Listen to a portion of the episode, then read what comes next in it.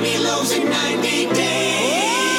Oh, We're pitching loaf, pitching loaf. Oh, yeah. It's Lin Carson with a PhD in grain sciences, eating 90 loaves in 90 days.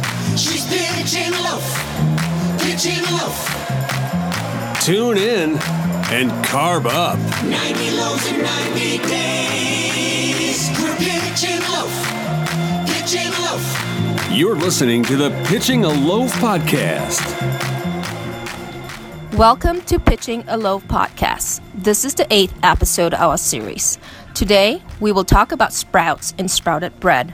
My name is Lin Carson, founder and CEO of Bakerpedia, the only resource that you should refer to for any technical baking questions. My co host today is David Deblauwe. Hi, David. Hi, Lin. How are you doing today? Now, doing good. So, uh, before we start today, Lin, um, I'd like to make sure that our listeners know that uh, Puratos is sponsoring this podcast and that we are the suppliers of soft grain, which is a range of pre cooked uh, grains uh, who are whole grain uh, in sourdough. And if you want to learn more about this product range, you should visit our website www.puratos.us. That's great, David. We are here today at the Johnson and Wales International Bread Symposium. David, can you let our listeners know how what this um, symposium is all about? Well, I have here next to me, I have here Peter Reinhart, who is the founder of the uh, of the Bread Symposium. So, who else or who is better than to explain than Peter himself? So, Peter, what is the symposium about? Well, David, uh, thanks. And of course, the symposium wouldn't exist without Puratos, too, because you're our, our presenting sponsor, our platinum sponsor. So, thanks to Puratos, we were able to actually stage this here in Charlotte at the Johnson & Wales campus. And uh, we're uh, three quarters of the way through the two day symposium, and we've been hearing presentations from uh, some of the world's most well known bread visionaries. We, we're talking about everything that has to do with the future of bread. That's the theme of this first symposium. We hope to continue doing these symposiums every year, and um, and we're getting off to a great start. We've had uh, Glenn Roberts from Anson Mills. We've had uh, Chad Robertson of Tartine Manufactory, yeah, and, which is a kind of the visionary bakery of the future. We've had uh, Stefan uh, Stefan Cappelle of Puratos, who's, who gave the keynote, and, and it was all about the future of bread is found in the past, in its past, which we really tied the past and the future together. And then he was followed by William Rubel, a, a bread historian, who really built on that theme and took us deep into the past to show us how you can't really address the future without understanding the past. And so we just keep exploring deeper and deeper themes. Each speaker builds on the others. We even had uh, presenters uh, uh, Skype in from Bulgaria to talk about bread as a tool for social transformation and how they're using it as a therapeutic tool to rebuild communities and heal people with with uh, with traumas and disabilities. And so bread has many levels of meaning, and we're trying to explore all of them in two days. And of course, you can only scratch the surface, but we're opening up the conversation, and we want to build on this. So And, how many- uh, I wanted to add that uh, Bakerpedia has volunteered to be the ambassadors of the Bread Without Borders game. So we will host all the gaming in Portland, Oregon itself. Yeah, let me um, explain what uh, what Lin was saying is she's going to be a crumb ambassador uh, for this new game, a board game called Bakers Without Borders that the folks from, from Bulgaria, Nadezhda Savova, who's and her husband Stefan have developed this game as a therapeutic tool uh, to help again introduce using bread as a way to build community and also to encourage oven building and all sorts of cool things. So uh, Lin Lin was the first to volunteer to be the the uh, crumb ambassador in Portland, Oregon, and and uh, that was a great. After she jumped in, a whole bunch of other people wanted to jump in too. So, so Peter, uh, how many people are here today then or for the symposium? We have about 200 people in attendance. Uh, a number of people bought tickets and came in from all over the world, including Sydney, Australia. We have people from Mumbai, India, uh, from New Zealand, uh, Canada, West Coast, East Coast, everywhere. Uh, we also have a number of our faculty members from Johnson and Wales who are helping to put it on. Uh, we have a, a number of other sponsors. Uh, Central Milling is one of our uh, sponsors that's helping to, to make this financially possible for us to do it, as well as um, To Your Health Sprouted Grain. And interesting, both of those companies are very deeply involved in the sprouted grain movement, which I think is a very important part of the future of bread. And and we also have a, a number of other sponsors who are helping and even the meals have all been sponsored by local restaurants uh, because everybody wants to support this idea. We think we're we're onto something big. Bread is is important eh, to people in so in so many ways, on so many levels, and it's also probably the most controversial of all foods. So it's it's a perfect subject to talk about, kind of in a in a micro way, the macro issues. Yeah, and one of the nice things that have been put together as well is the is the live stream as well. So for all of those people who were not uh, present uh, yesterday and today uh, at the Bread Symposium. You can all look it back uh, either on the Johnson & Wales uh, Facebook page or on the Puratos USA Facebook page, where the live stream will be uh, will be loaded up, and you still can see um, everything back. But Peter, it's nice to talk about it, but what really brought for you the idea to pull all of this together? Well, I've been thinking about this for about four years now, and it took three of those years to kind of put all the pieces together and eventually uh, uh, kind of connect the dots and get the university behind it, and and then eventually be able to approach uh, companies like Puratos to see if they would uh, like to come on board to help us, you know, launch it and make it happen. Um, and what generated the idea is number one that that while there is a growing interest in artisan breads and hand and home baking and things like that, and and that's been wonderful for the American baking community. Um, but at the same time, bread is always under attack. It's it's a, it's so controversial that whether it's the gluten or the carbs or or brain drain and all these other things that, that people are concerned about bread. Uh, and there's not a real academic forum. We have workshops and we've got great uh, bread camps and and uh, you know gatherings to, to make bread, but no place to talk about it in the academic sense and and in the and sort of the the bigger the bigger picture. And so, uh, since Johnson and Wales is is really the host of perhaps the most decorated bread faculty of any culinary program in the world. We've got a number of published authors, uh, uh, international award winners, and all gathered within our, you know, under our umbrella. We felt that this was the place to do it, uh, you know, at, uh, within our university. And, uh, you know, the idea uh, made sense to the university, and they said, if you can make it happen, then we'll support it. And, and, and so I presented my idea, my vision for it. Then we met with, with you, David, and uh, and brainstormed a little bit about who the speakers should be, what the you know what the topics should be, and we came up with a with a I think an amazing two day program that will start the process. This year we hand selected the speakers, and they're all well known because we knew that the first year we needed to draw a big crowd and get off to a good start. My vision for the future is that we will put out a call for presentations uh, like like symposiums normally are, are run, and people can pr- submit abstracts, and we'll have a selection committee to pick the speakers. So so that people who are not as well known can have a forum to showcase their ideas and present them to the world. I like to say, Peter, you've done a great job this time. So, without a formal process in place, you picked really good speakers. Thank you very much. Well, and you started off with uh, why why this idea that bread is under attack, and I think we have here uh, with Lin also another nice example to show that bread should not be under attack with her EatBread90.com uh, campaign. So. Um, Lin, wh- what bread have you been eating this week? Well, uh, Puratos did send me a couple of loaves that were like, I couldn't finish consuming them. The Pane uh, de Altamura from Authentic Durum. Um, also, sprouted grain bread using your soft grain. That was excellent. Thank you. Dave's Killer Bread, Epic Everything Bagel, and Cinnamon Raisin Remix. I think just the the name itself just blew my mind. Right, I gotta eat those things because they sound so cool. Is that because Dave's Killer Bread started in Portland, Oregon? Absolutely. no, I, I, just think that they are such a um, trendy and cool, cool uh, and upcoming bakery. And every time when they launch something new, everybody everybody takes notice, right? So I think this line of bagels are extremely um, uh, promising because not only does each bagel have uh, 27 grams of whole grains. I mean, what other bagels have that? And uh, they also meet your, um, if you eat enough of them, they'll meet your daily requirement of uh, protein and fiber. So, um, so that's why um, I enjoyed eating their bagels last week. Before we move on to our next guest, I'd like to check if we're still recording. Before we move on to our next guest, I'd like to thank our sponsor, Puratos, for sponsoring this podcast. Want to create a new sprouted bread? They recently launched a sprouted version of soft grain, soft grain sprouted grain CL. Visit puratos.us today for a solution. So uh, thank you, Lin, for that. So do you see that that sprouted grains they are they are coming back? Yes, I do see a strong trend for sprouted grains. Um, the only issue I see with this trend is bakers at the industrial scale can't keep up with it, um, especially can't keep up with sprouting their own grains. Got, uh, you know, what do you think um, is the most challenging issue with producing sprouted bread? Well, I I think I have also uh, quite some challenges as well with sprouting grains on my side, that even at home. So I can imagine how it is at with the larger bakeries. But I think food safety is definitely one. Having the consistency as well.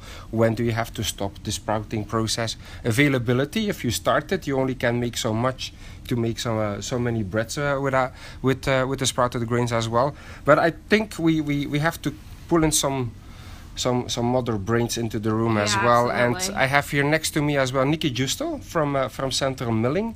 Uh, welcome, Nicky. And you have a solution as well for bakers for who want to make a sprouted bread. Can you elaborate a little bit on what you are doing with uh, sprouted grains? Yeah, Nicky. Yes. Hi, everybody. Um, yes, we make a, um, a sprouted mash, um, or as Peter uh, Reinhart likes to call it, a sprouted pulp, is what it is. It's uh, so we take this sprouted uh, the, the grain and sprout them, um, and then we stop the sprouting process by running it through a grinder. Um, so the the product is still alive; it's still uh, fermenting. Um, so flavors are still developing out of it, but the sprouting process has been halted. And we take that and put it in a mold um, and suck all the air out of it, um, and then freeze it right away. So I was just going to ask you how does that completely stop the enzymatic activity when you take the air out and you freeze it? It doesn't stop the um, enzymatic activity. The freezing process um, Oh, okay. slows it dramatically to a halt. Uh-huh. Um, we uh, do about minus 30 degrees, a blast freeze on it, um, and that will uh, completely halt the, the process. But then once the, the product is thawed out, um, it picks back up. And so you deliver it frozen to the bakers? Yes. And ho- what kind of a shelf life do they have with these sprouts before they have to absolutely use it? When it's frozen, it's indefinite. I'm still doing product testing on a product that's uh, well over four years old right now, um, and and but once it's thawed, it depends on how you use it. If you're using it as 100% of your grain weight, um, you want to utilize the product within five to six days, Okay. um, because once it's in the refrigerator, it's fermenting, so it, it gains flavor, um, and you know, I like to use it on the tail end of that because it's basically a sourdough, lower pH, longer shelf life on your product, and so on. Um, and the younger the product, um, the sweeter it will be, um, and which I've seen is uh, a bit more uh, uh, accepted amongst folks. Um, but the larger manufacturers want it a little bit sweeter, but the more artisan guys want it a little bit more on the on the tangy side. But if you're using it as an inclusion, so using it along with dry flour weight, you can have that stuff in your refrigerator for two weeks more.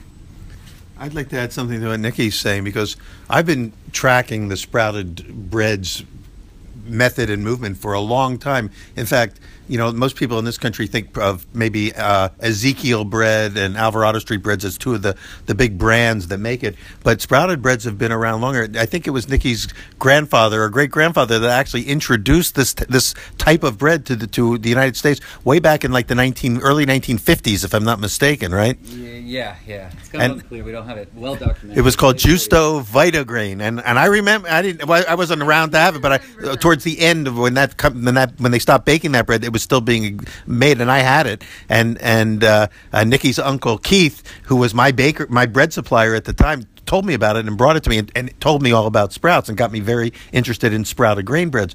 And then uh, just I'm going to add one more thing and then I have to go back to the symposium and, and I'll let you continue the conversation. But uh, another uh, avenue in the sprouted grain world that's newer is is actually taking the the the sprouted uh, grains themselves and instead of turning them into a mash or a pulp, is to actually dry them back into a hard berry and then grinding them into flour and using them that way. And that's new, and the bakers are still just learning how to work with that. So we have now two tracks of sprouted grains, two ways to get sprouted grain, both of which are you know huge nutritional improvers and, and great flavor enhancers for breads. I think both of these categories have almost unlimited growth potential. And so I so uh, as your as the listeners are listening, and some of the big mills now are also making the flour available as well as the the pulp. Um, uh, just keep an eye out because I think this is the category with tremendous growth potential for many reasons. So, um, I have a quick technical question for you. With the sprouted grain flours, are there any technical difficulties in producing those kind of bread? Do you use more gluten, or what do you use to make make sure that their product quality is consistent? in theory, you can make the bread without the addition of vital wheat gluten, uh, although the, the gluten tends to be not as springy as it would be in non sprouted flour.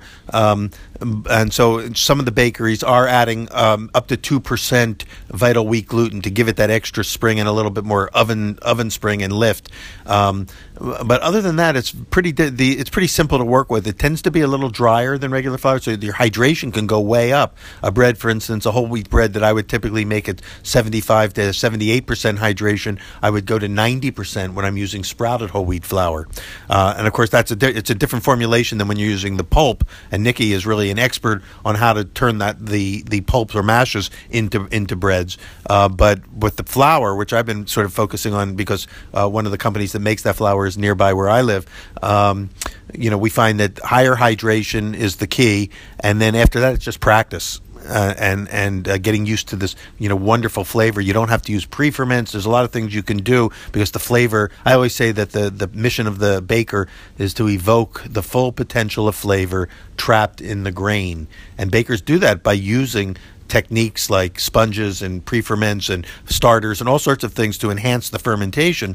But with, when nature enters into the picture and it's and you sprout the grain, nature is doing a lot of that flavor development for you.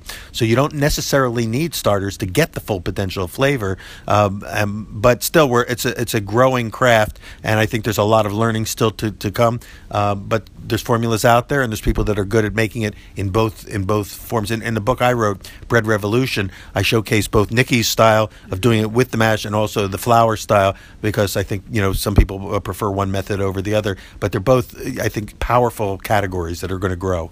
I have one more question. So, when you use sprouted grain flour, you don't do a sponge. It's a straight dough method.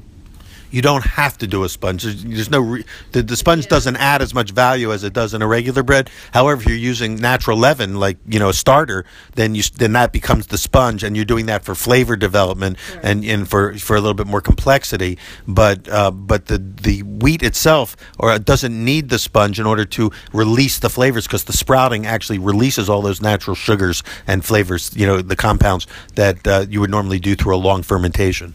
Great. Good. well, you. thank you. Thank you, right. Peter. You're you, heading Peter. back to the symposium. Thank you. Thank you very much. Well, we've been talking a lot about the flavor, the flavor aspect, and uh, together with Nicky, we've had the luxury as well to work together at the Center for Bread Flavor with a new sprouted product that uh, that we are working with uh, back in Europe that will be coming soon to uh, uh, to the US, and it's really more, much more about about flavor development and so on. But there is a whole nutritional aspect on, on sprouted grains as well, Nick. Can you elaborate a little bit more on the nutritional aspect and the work that you've done there? Yeah. Yeah. So um, sprouting, I think Peter uh, touched on this. It unlocks a lot of the uh, uh, the flavor potential out of the berry, um, but also it unlocks a lot of vitamins as well. Um, so when when the when the the grain is when it sprouts, um, the the germ uh, starts to turn the berry into a plant. So what it's doing is it's it's converting the complex carbohydrates um, of the endosperm into a simple sugar, and um, that's basically the exact process that your stomach goes through when you digest or when you're digesting uh, uh, wheat flour, bread, a typical product. It's it's converting the complex carbohydrates into simple sugars.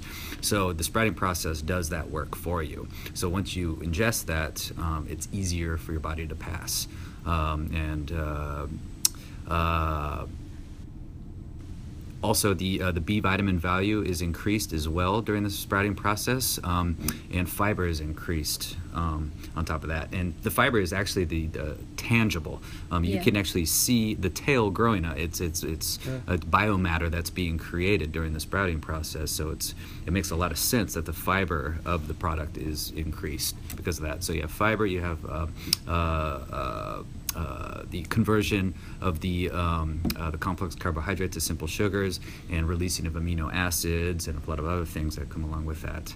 Um, it's just the perfect way to eat grain, I think. Yeah. So It it, um, really uh, so together with spr- so sprouted grains at the end of the day, it ha- it's good for you for flavor, but it's good for your body as well at the Yes, end of the yeah, day. yeah. it kills two birds with one stone. There, it's incredible.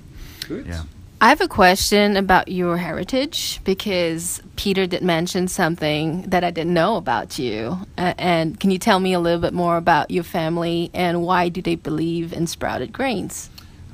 it's a it's a long story. I don't know if we have that much time, but I can I can put it in a little nutshell.